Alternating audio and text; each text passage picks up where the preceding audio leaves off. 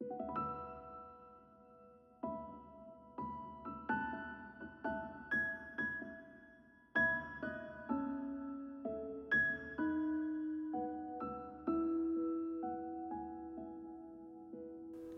Bapak Ibu Saudara sekalian.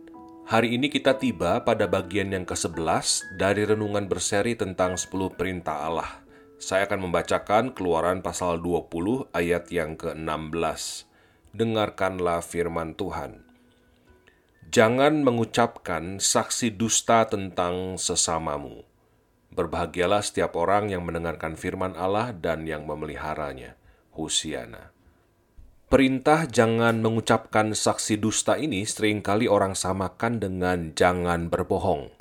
Tentu ini tidak salah, tetapi ada baiknya kita memperhatikan bahwa konteks mula-mula dari perintah ini adalah ruang persidangan.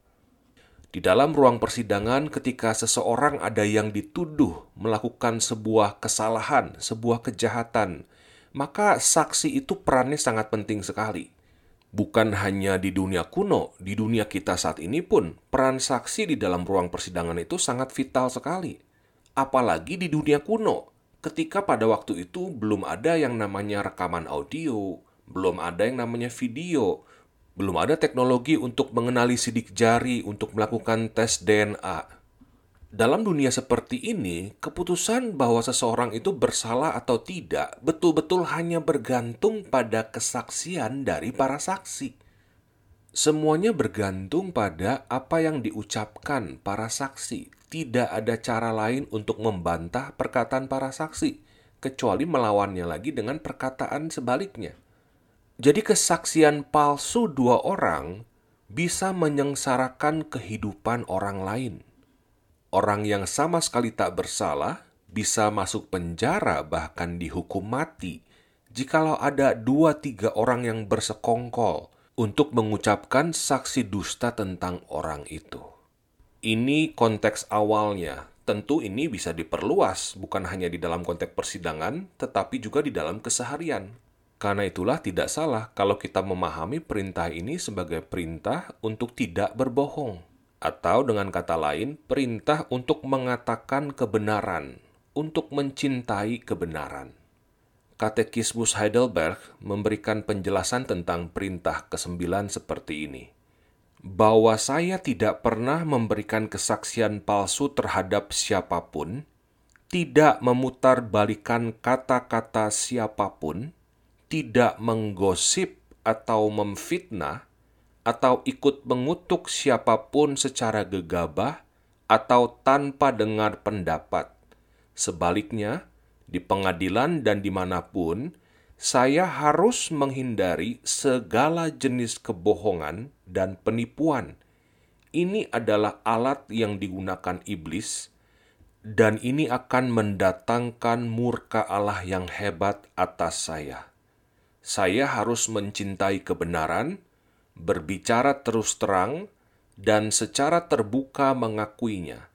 Dan saya harus melakukan apa yang saya bisa untuk menjaga dan memajukan nama baik tetangga saya.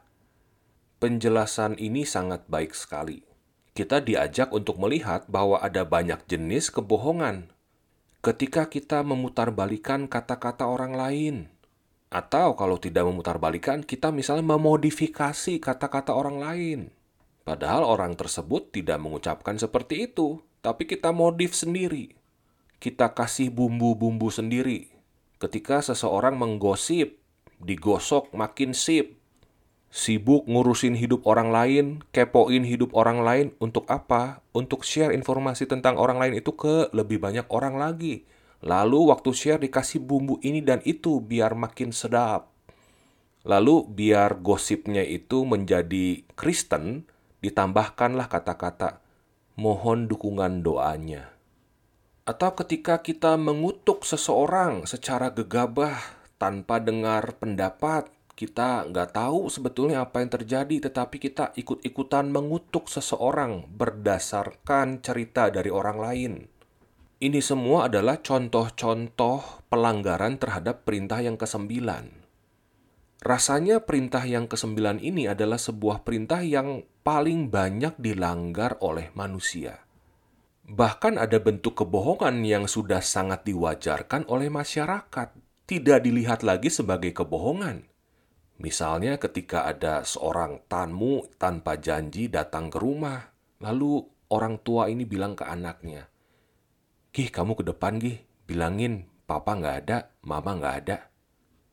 Banyak orang tidak lagi melihat ini sebagai sebuah kebohongan.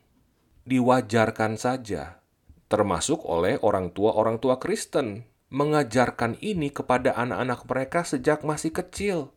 Tidak sedikit orang tua Kristen yang melakukan ini, bahkan ketika melakukannya pun tidak merasa bersalah lagi, tidak mengucapkan doa pengakuan dosa karena ia tidak merasa berdosa.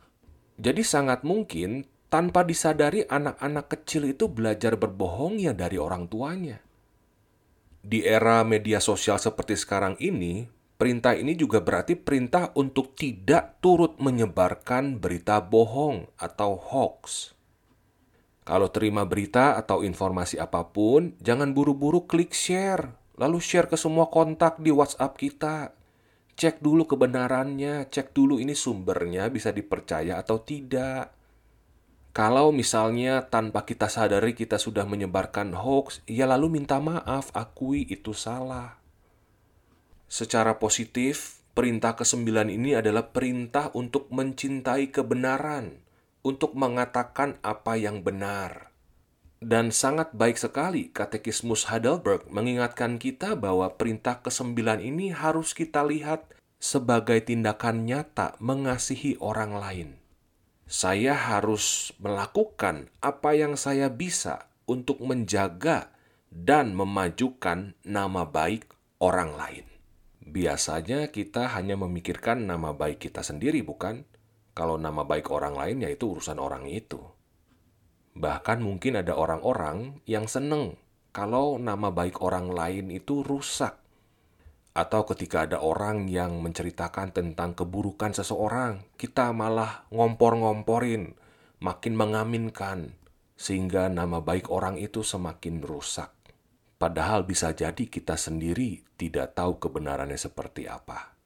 Ini adalah pelanggaran terhadap perintah yang kesembilan. Allah adalah sang kebenaran.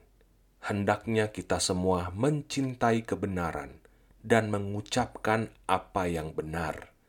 Hendaknya kita melakukan apa yang kita bisa, bukan hanya untuk menjaga nama baik kita, tetapi juga menjaga nama baik orang lain. Kiranya Tuhan menolong kita semua. Tuhan memberkati. Amin.